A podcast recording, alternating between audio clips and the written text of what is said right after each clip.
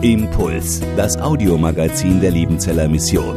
Predigten, Veranstaltungen und Specials weltweit am Leben dran. Impuls zum Nach- und Weiterdenken.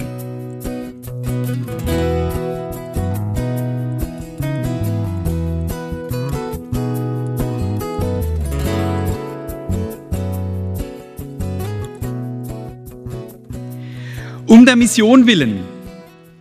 Die Bedeutung, die Neuentdeckung von Gerhard Rosenkranz und seine Bedeutung für die Missions- und Religionswissenschaft. Kirche und theologische Ausbildung in Deutschland und Europa stehen gewaltigen Herausforderungen gegenüber. Während einerseits die Kirchenmitgliedszahlen rapide abnehmen und 2022 evangelische und katholische Kirchenmitglieder erstmals in der Minderheit in Deutschland waren, nehmen auf der anderen Seite die Zahl der Anhänger und Anhängerinnen anderer Religionen auch in Deutschland stetig zu. So ist die muslimische Bevölkerungsgruppe laut einer vom Bundesamt für Migration und Flüchtlinge herausgegebenen Studie 2019 auf eine Zahl zwischen 5,3 und 5,6 Millionen Personen angewachsen. Das entspricht einem Bevölkerungsanteil von zwischen 6,4 und 6,7 Prozent. Ist abzusehen, dass dieser Trend sich auch weiter so entwickeln wird. Welche Ansätze lassen sich finden, akademisch mit dem Phänomen Religion aus der Perspektive der evangelischen Theologie umzugehen, ohne in eine pluralistische Beliebigkeit zu verfallen, die das neutestamentliche Zeugnis von Jesus Christus relativiert und mit anderen Glaubensüberzeugungen gleichstellt. Wie kann das wissenschaftlich verantwortbar geschehen, ohne dabei nichtchristliche Religionstraditionen mit einem christlichen Paradigma zu deuten und damit auch diesen Traditionen, diesen Religionen Unrecht zu tun? Diese Fragen berühren nicht nur die akademische Arbeit evangelischer Theologen und Theologinnen mit den nichtchristlichen Religionen, sondern haben auch eine gesellschaftliche Bedeutung und nicht zuletzt Auswirkungen auf missionarische und interreligiöse Begegnungen. Sie berühren mehr denn je auch die Kommunikation des Evangeliums in eine multireligiöse Gesellschaft. Mussten unsere Väter und Mütter noch weit wegfliegen nach Asien, um Buddhisten und Buddhistinnen kennenzulernen, so sind diese heute unsere Nachbarn und auch Arbeitskollegen. Genau diese Fragen stellte sich der Tübinger Professor für Missionswissenschaft und ökumenische Theologie Gerhard Rosenkranz Zeit seines Lebens. In einem seiner letzten Bücher 1967 schreibt er im Vorwort, was bedeutet das Vorhandensein einer solchen an Wahrheiten und Weisheiten reichen religiösen Welt? Was bedeutet überhaupt das Vorhandensein der hohen Religion Asiens für den christlichen Glauben? Dieser Vortrag behandelt die Relevanz theologischen Arbeitens des Tübinger Professors Gerhard Rosenkranz für die Aufgabe der Kirche in der Gegenwart das Evangelium zu den Völkern zu bringen. Ich habe folgende Gliederung. Da könnt ihr immer auch gucken, können Sie gucken, wo ist er gerade und wissen auch, wann es dann bald zum Sekt geht. Wir beginnen mit einem biografischen Abriss des Lebens von Gerhard Rosenkranz. Danach beschäftigen wir uns mit seinem Hauptthema der evangelischen Religionskunde. Als drittes werde ich etwas über das Religionsverständnis von Gerhard Rosenkranz sagen. Und viertens beginnen wir mit den Konsequenzen für die Person des Verkündigers, der Verkündigerin des Evangeliums. Und fünftens auch Konsequenzen für die Praxis der Kommunikation des Evangeliums. Und zum Schluss erlaube ich mir noch einige Schlussbemerkungen. Doch zuerst ein kurzer biografischer Abriss. Man kann Gerhard Rosenkranz als einen vergessenen Giganten der Missionswissenschaft bezeichnen. 1896 in Braunschweig geboren, war er von 1931 bis 1948 Direktor der Ostasienmission. In dieser doch auch geschichtlich bewegten Zeit promovierte Rosenkranz zum Dr. Theol in Heidelberg mit einer Arbeit zum Thema Der Heilige in den chinesischen Klassikern. In diese Zeit als Direktor der Ostasien-Mission fiel ebenfalls 1938, 39 eine neunmonatige Studienreise nach Ostasien, genauer gesagt nach China, Korea und auch nach Japan. Diese war für sein theologisches und religionswissenschaftliches Denken und Arbeiten prägend. 1939 erhielt Rosenkranz einen Lehrauftrag an der Universität Heidelberg, wo er sich 1941 auch habilitierte. Die NS-Regierung erteilte ihm 1944 ein Redeverbot, weil er sich kritisch zum deutsch-japanischen Bündnis äußerte. Nach dem Krieg wurde Rosenkranz 1947 außerplanmäßiger Professor für Missions- und Religionswissenschaft in Heidelberg. Ab 1948 galt sein Engagement nur noch der universitären Forschung und Lehre. Dadurch wurde er der erste Professor für Missionswissenschaft und ökumenische Theologie an der Universität Tübingen, der er auch von 1957 bis 1958 als Rektor vorstand. Ferner widmete er sich von 1951 bis 1965 der Deutschen Gesellschaft für Missionswissenschaft als deren Vorsitzender. 1965 emeritierte er und 1966 erhielt er das große Bundesverdienstkreuz. In der Begründung des Kultusministeriums des Landes Baden-Württemberg steht, sein Hauptverdienst liegt in seinen vier großen wissenschaftlichen, der chinesischen und japanischen Religionsgeschichte gewidmeten Arbeiten. Jetzt kommt's. Diese sind nicht nur für die vergleichende Religionswissenschaft von Wert, sondern auch für die Mission von hervorragender Bedeutung. Also damals hat man noch ein Bundesverdienstkreuz gekriegt, wenn man für die Mission was getan hat. 1983 starb Rosenkranz mit 87 Jahren in Kalf.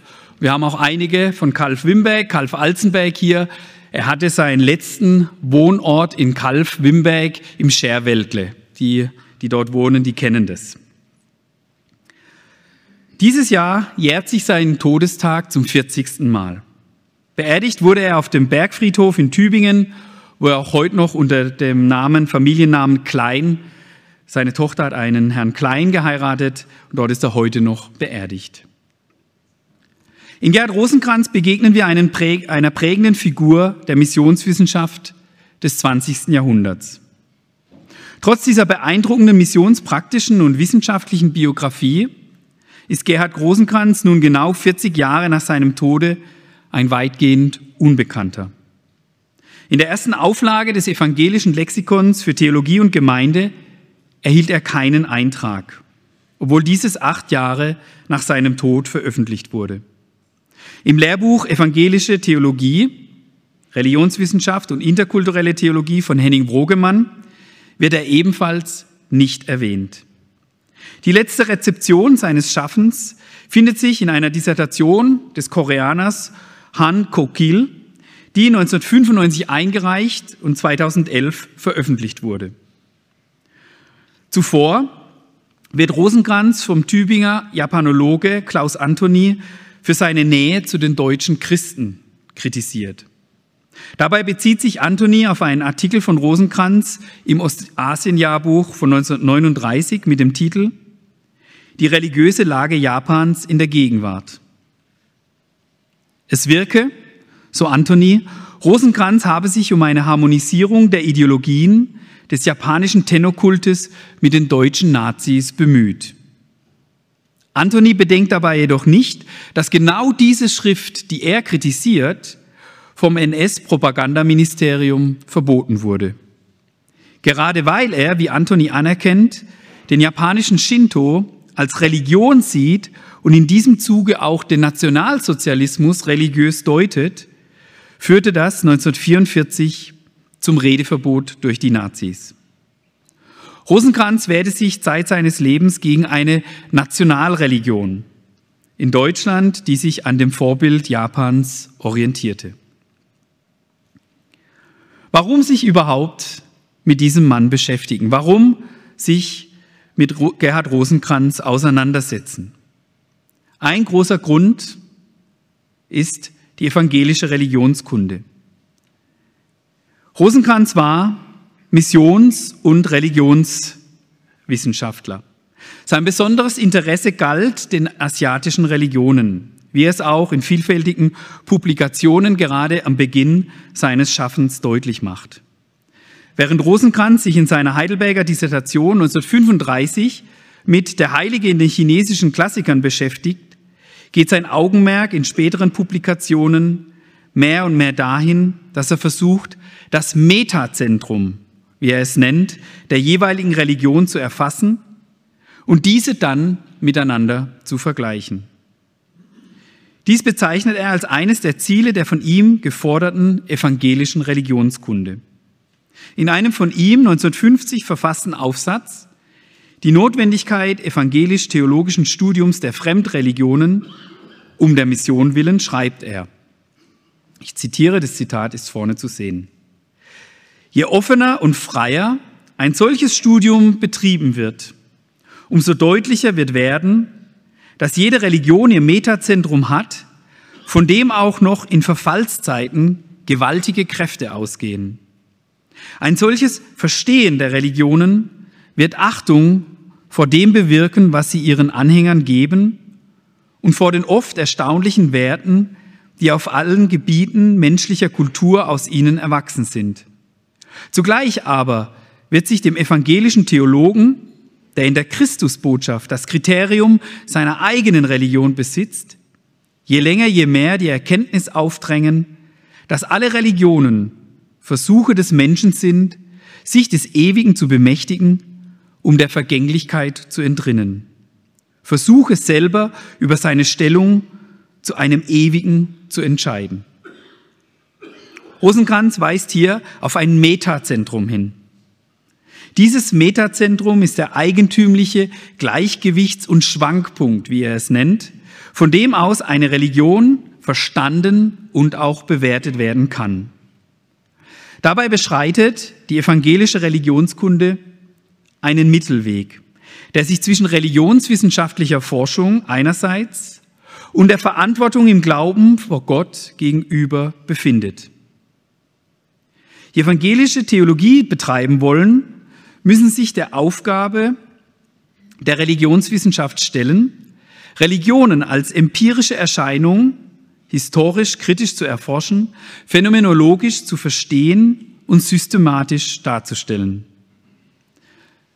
Wissenschaft kann jedoch nicht für sich behaupten, absolute Wahrheiten zu vertreten, da sie sich selbst mit neuen Einsichten immer wieder überholt. Gleichzeitig bedeutet evangelische Theologie die Rede von dem Gott, der sich ein für allemal in Jesus von Nazareth geoffenbart hat. Unter diese Offenbarung stellt sie, die evangelische Religionskunde, alle Religionen, auch das Christentum als empirische Forschung. Entschuldigung, Erscheinung. Die Frage nach der Bewertung von Religionen Nachdem wir die evangelische Theologie Religionen einordnen und religionstheologisch mit diesen umgehen kann, beantwortet Rosenkranz mit dem, dass Christus der Prüfstein der Religionen ist. Dabei bezieht er sich ausdrücklich auf den, ich zitiere, auf den Herrn, dessen Auferstehungsgewalt Mythos und Logos der frohen Botschaft bis zum Bersten füllt. Zitat Ende. Bemerkenswert ist hierbei, dass Rosenkranz auch die christliche Kirche in ihrer empirischen Erscheinung ebenfalls als Religion bezeichnet. Dies gilt unter dem Offenbarungsgeschehen Christus in Jesus, Christus auch der Kritik zu unterziehen. Es geht ihm nicht um den Christus, den, Zitat, die Kirche und Theologie in Satisfikationstheorien und Entmythologisierungsversuchen sich verfügbar und ihren Gläubigen fassbar machen wollen, sondern um den in Jesus Christus Fleisch gewordenen Gott. Zitat Ende. Darum nimmt die evangelische Religionskunde einen disziplinären Zwischenraum ein. Sie bedient sich der Religionswissenschaft auf der einen Seite. Die Religionswissenschaft hat es mit, Anführungszeichen, Tatsachenzusammenhängen zu tun. Sie muss, soweit dies möglich ist, Religionen als empirische Entitäten darstellen. Und dazu stehen ihr Methoden aus verschiedenen Disziplinen zur Verfügung. Der Religionswissenschaftler, die Religionswissenschaftlerin kann nach Rosenkranz diese Arbeit jedoch nur dann fruchtbar gestalten, wenn diese Zitat, sich dem Menschen zuwenden, dessen religiöse Erfahrung und Übung er draußen begegnet ist, aber als Teil seiner Religion. Zitat Ende. Mit anderen Worten, wer Religionswissenschaft betreiben will, begegnet den Gläubigen anderer Religionen und lernt von ihnen. Darum ist es für Rosenkranz auch nicht relevant, welche persönliche Weltanschauung religionswissenschaftlich Forschende haben. Theologie hingegen Theologie hat die Aufgabe, über Dinge zu reden, vor dem die Religionswissenschaft verstummt. Theologie spricht über, Zitat, alle religiösen Wirklichkeiten erhabene, unzerstörbare, letzte Wirklichkeit, die sich als Gottvater in Christus als die Wahrheit offenbart hat, deren Einklammerung für die Religionswissenschaft Grundbedingung und Grundgesetz ist. Zitat Ende. Der evangelischen Religionskunde geht es nun um eine Erkundung dieses Innersten einer Religion, wobei diese schon angesprochenen Metazentren miteinander verglichen werden können. Weiter geht es um eine Neuordnung der Verhältnisse zueinander in der Sicht des Evangeliums. Diese kurzen Beobachtungen lassen schon erkennbar werden, dass für Rosenkranz keine Religion, auch nicht das empirisch erfahrbare Christentum, einen Anspruch auf Absolutheit in sich trägt. Diesen Anspruch auf Absolutheit besitzt nur Jesus Christus. Darum lehnt Rosenkranz auch den Ausdruck Absolutheit des Christentums als unangemessen ab. Evangelische Theologen und Theologinnen bleibt nur, Zitat, der Gehorsam gegen die Botschaft Jesu Christi, die dem Gehorsamen schenkt, was keine menschliche bedingte Religion ihm bieten kann. Die neue Wirklichkeit im Dienst zu Gottes Ehre. Zitat Ende. Evangelische Religionskunde hält also die Spannung aus, einerseits Religionen als empirische Entitäten wahrzunehmen, diese historisch kritisch zu erforschen, zu beschreiben und miteinander zu vergleichen. Andererseits werden Religionen im Lichte des Evangeliums neu eingeordnet. Und Prüfstein für diese Einordnung ist die Offenbarung Gottes in Jesus Christus.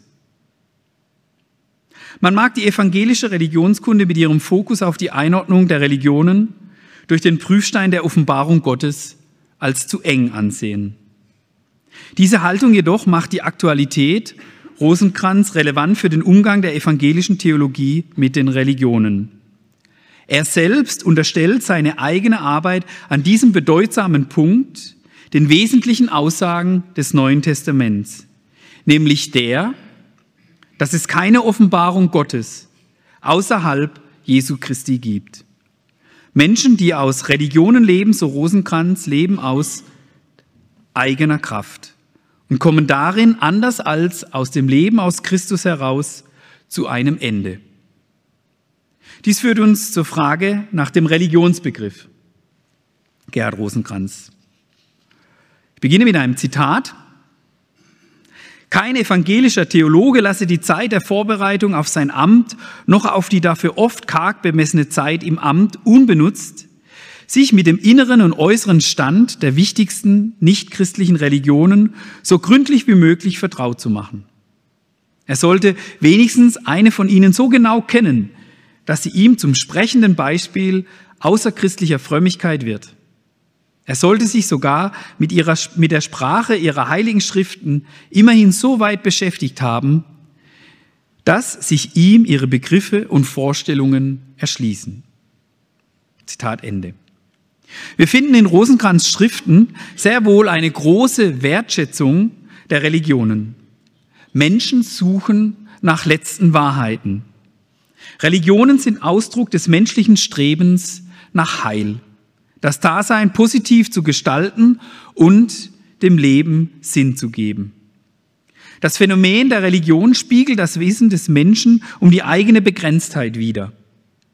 Religionen besitzen darum nach Rosenkranz Bleibendes, Gültiges und letztlich auch Wahres. Dann jedoch unterzieht Rosenkranz die Religionen einer scharfen Kritik. Bei Religionen handelt es sich um Hinausgestaltung menschlichen Denkens und Glückseligkeitsverlangens. Ein weiteres Zitat. In seinen Religionen hat, der Mensch die Möglichkeit, hat sich der Mensch die Möglichkeit verschafft, mit seinen Göttern und Transzendenzspekulationen schalten und walten zu können, wie er will. Sich gegen Unheil zu schützen, Heil zu erlangen, ja, sich selbst zu verherrlichen. Die Religionen sind damit Ausdruck dessen, was aus den Menschen geschehen ist, weil sie, biblisch gesehen, der Lüge der Schlange glauben. Ihr werdet sein wie Gott. 1. Mose 3, Vers 5. Darum steht die Christusbotschaft jeder Religion, auch der christlichen gegenüber. Bei aller Wertschätzung findet Rosenkranz keinen inneren Bezugspunkt zwischen Religionen und Evangelium. Er hält fest an der, Zitat, unaufgebbaren Gewissheit, dass wir im Evangelium kein Insights der Religionen, sondern etwas haben, was von außen auf sie, wie immer auch, auf uns selber zukommt. Zitat Ende.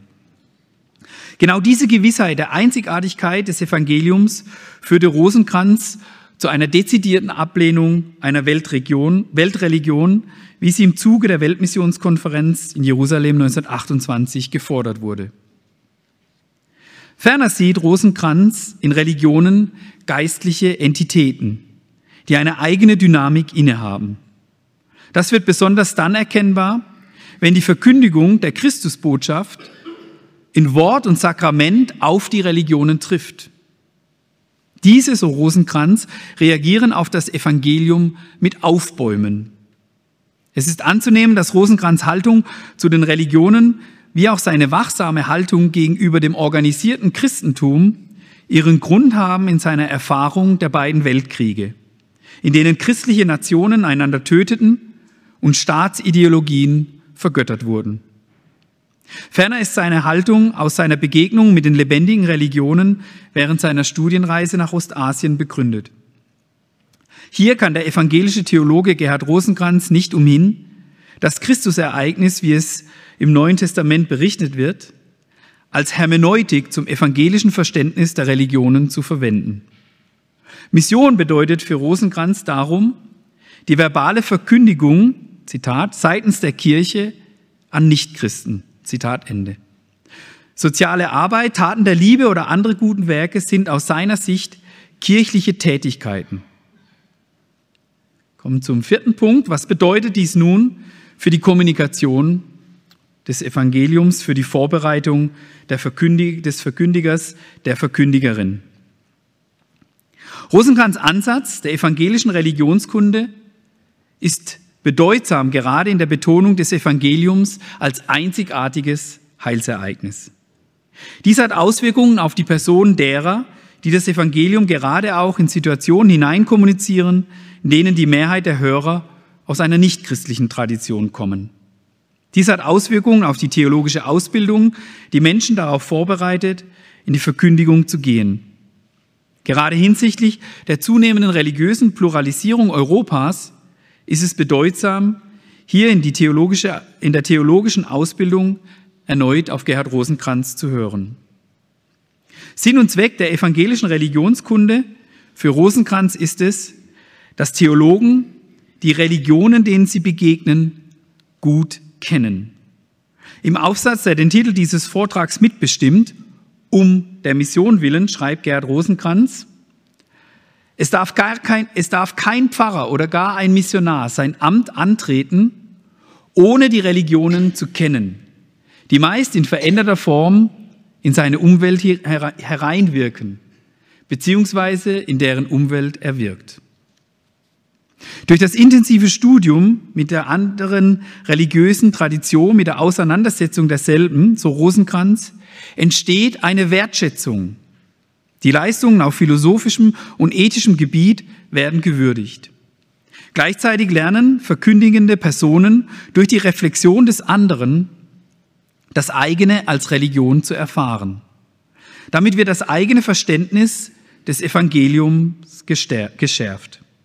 Wer so die Religionen studiert, sich mit ihnen auseinandersetzt, lernt, dass Religionen Versuche des Menschen sind, sich des Ewigen zu bemächtigen, um der Vergänglichkeit zu entrinnen, Versuche selber über seine Stellung zu einem Ewigen zu entscheiden. Da es diese Versuche auch in der christlichen Tradition immer wieder gab und gibt, hilft die Auseinandersetzung mit dem Fremden, die eigene kulturelle Tradition zu hinterfragen.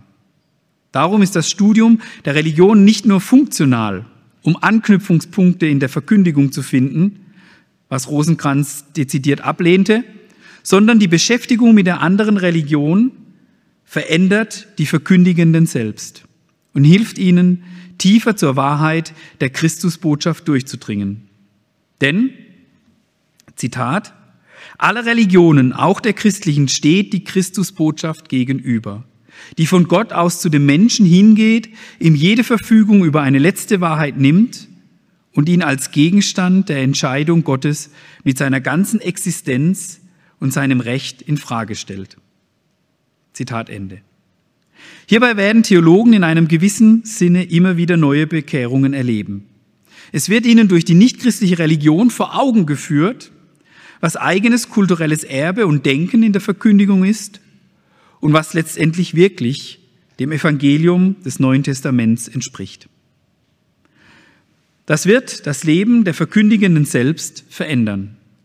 Der Theologe Martin Repp schreibt in diesem Zusammenhang über ehemalige Missionare in Indien im 16. und 17. Jahrhundert, Roberto de Nobili, und Bartholomäus Ziegenbalg, einer katholisch, einer protestantisch, die sich intensiv mit den Schriften der Brahmanen auseinandersetzten.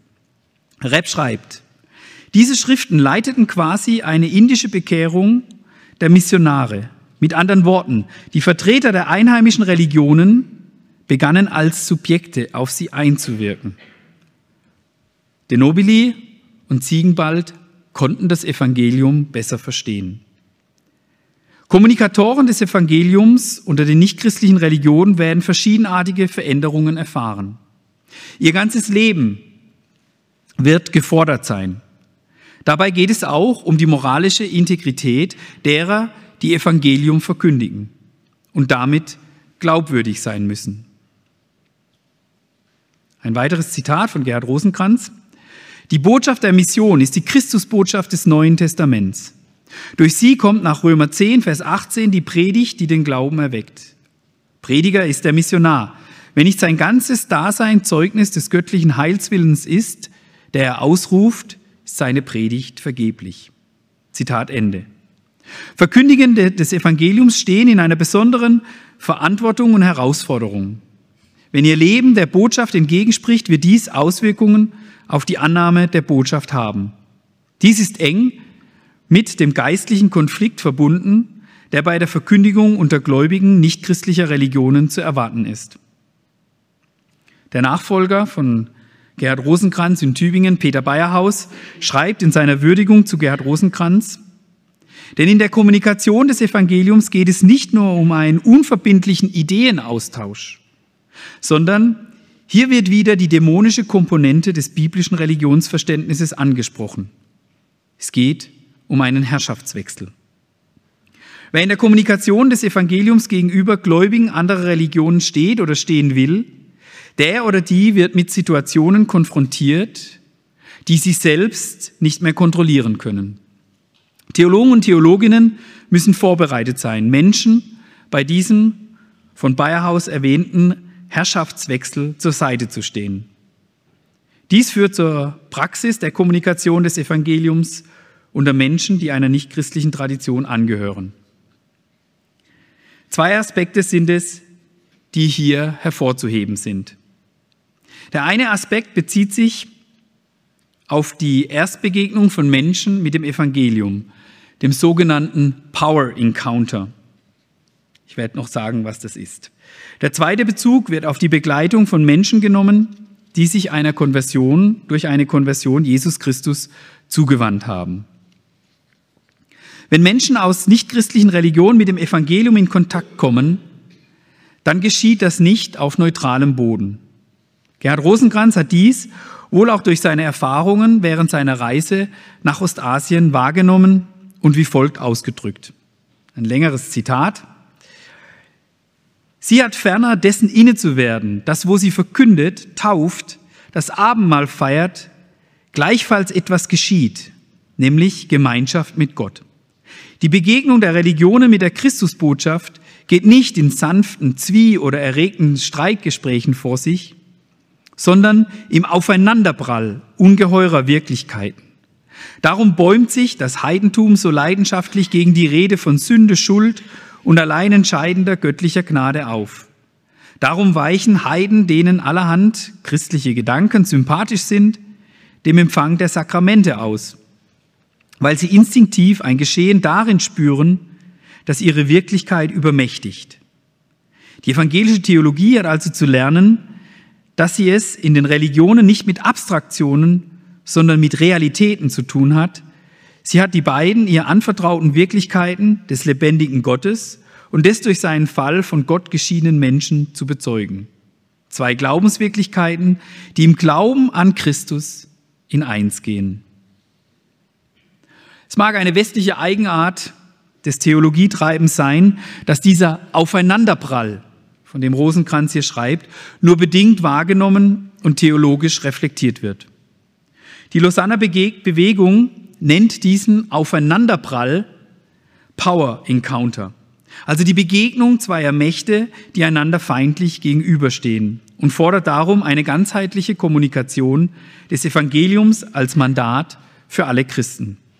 Dabei klingen ähnliche Töne an wie schon bei Gerhard Rosenkranz. Ich zitiere aus der, aus der Verpflichtung auf Englisch. Satan is a real, personal, spiritual and created being. Satan tempted Jesus in the wilderness, sought to destroy him, and yet, in light of the resurrection morning, found himself defeated. Satan continues to oppose actively God's mission and the work of God's church. The powers and principalities are ontologically real beings. They cannot be reduced to mere social or psychological structures. Rosenkranz nimmt Religionen als real beings, wie Lausanne Movement es sagt, als Realitäten, wie er es ausdrückt, deren spirituelle Macht besonders in der Kommunikation des Evangeliums erfahrbar ist. Dies kann im, Besonderen auf die Erstbegegnung einer Gruppe mit dem Evangelium gesagt werden. Darum, so kann gefolgert werden, ist es hilfreich, dass zur genauen Kenntnis des Inhalts einer bestimmten Religion auch die Erwartung eines spirituellen Konflikts hinzukommt. Wenn Menschen mit dem Evangelium in Berührung kommen und sich bewusst Jesus Christus zuwenden, dann kommt es zu einem Herrschaftswechsel. Ich zitiere aus 1. Thessalonicher 1, Vers 9, weg von den Abgöttern zu dienen dem lebendigen und wahren Gott. Rosenkranz geht mit 2. Korinther 5, Vers 17 noch einen Schritt weiter. Es dürfe nicht nur ein äußerer Religionswechsel stattfinden. Gerade wegen der bestehenden Religiosität muss es bei den Menschen zu einer Neuschöpfung kommen. Ich zitiere, die Existenz des Vedanisten, des Sufi, des Buddhisten und so weiter, ist religionswissenschaftlich gesprochen so völlig durchdrängt. Sie steht theologisch gesprochen so restlos im Dienst seines Strebens, sich der Verurteilung des Menschen durch den Gott der Bibel zu entziehen, dass sein Bekenntnis zu Christus alles andere als ein Religionswechsel, dass es eine Neuschöpfung bedeutet. Zitat Ende. Mit diesem Herrschaftswechsel, ja sogar mit der Neuschöpfung streifen Menschen jedoch nicht ihre Werte und religiöses Empfinden, das sie über Jahre und Jahrzehnte angenommen haben, ab. Hier weist Gerhard Rosenkranz auf die Gefahr hin, dass Menschen Christus aus ihrer eigenen Tradition heraus interpretieren. Ein weiteres Zitat. Wie es gewiss der evangelischen Religionskunde obliegt, den Theologen in seiner Schau der Religion von seiner christlichen Religion frei zu machen, so hat sie zu verhindern, dass der Christus mit den, mit den Augen einer anderen Religion sieht. Dies führt, wie viele Beispiele zeigen, in den Synkretismus. Zitat Ende. Synkretismus ist hier für Gerhard Rosenkranz ein negativ konnotiertes Wort. Die Kritik von Rosenkranz richtet sich häufig auf die Tendenz zum Synkretismus, so der Koreaner Han. Dahinter steckt das Denken, dass es nur eine richtige Art gibt, Christus zu verstehen und zu interpretieren. Man mag fragen, ob Gerhard Rosenkranz an dieser Stelle dem Wirken des Heiligen Geistes mehr hätte zutrauen können. Schon im Neuen Testament haben wir Beispiele dafür, dass Christen aus der hellenistischen Welt Christus mit ihren eigenen Augen sehen konnten, was dann zur Entwicklung neuer bedeutsamer Theologien führte. Darum ist die Aktualität, die Aufgabe der Theologie, der evangelischen Religionskunde nicht Warnung vor Synkretismus, sondern Hilfestellung zum eigenen Theologisieren und damit das fortschreitende Gründen der Botschaft des Evangeliums in der eigenen Kultur. Dahinter steht die Vorstellung einer Christenheit bestehend aus Menschen mit verschiedenen Hintergründen, die ihr, um mit Paulus zu sprechen, Stückwissen zu einem großen Mosaik zusammenlegen. Dabei helfen Christen aus verschiedenen religiösen und kulturellen Hintergründen einander, Christus besser zu verstehen. In diesem Sinne ist die Kommunikation des Evangeliums immer auch ein Beitrag zu einem besseren Verstehen des Christusereignisses, wie es im Neuen Testament beschrieben wird. Noch einen kurzen Schluss. Gerhard Rosenkranz Aussagen mögen als unzeitgemäß und teilweise auch als sehr verkürzt bezeichnet werden. So die Kritik. Religionswissenschaftler mögen ihn dafür abstrafen, dass er die Religionswissenschaft als eine reine Bezugswissenschaft für die Theologie verwendete, wobei er jedoch nie ihre Bedeutung als eigenständige Wissenschaft absprach. Gerhard Rosenkranz Ansatz der evangelischen Religionskunde hat ein Ziel. Sie wird um der Mission willen betrieben. Darum ist sie kantig, unbequem, Sie entstand von einem Mann, dessen Biografie geprägt ist von zwei Weltkriegen und der anhaltenden Beschäftigung mit den Schriften der Religionen. Ich möchte die Frage stellen, ob Rosenkranz Haltung zu gelebten Religionen anders gewesen wäre, wenn er länger als nur neun Monate in Ostasien verbracht hätte. Doch er weiß von dieser heilschaffenden Kraft der Botschaft des Evangeliums nämlich der Botschaft Jesu Christi, die dem Gehorsamen schenkt, was keine menschliche bedingte Religion ihm bieten kann. Die neue Wirklichkeit im Dienst zu Gottes Ehre. Vielen Dank für eure, vielen Dank für Ihre Aufmerksamkeit. Impuls ist eine Produktion der Liebenzeller Mission. Haben Sie Fragen? Würden Sie gerne mehr wissen? Ausführliche Informationen und Kontaktadressen finden Sie im Internet unter www.liebenzell.org. Die Liebenzeller Mission produziert ebenfalls das Fernsehmagazin Weltweit am Leben dran.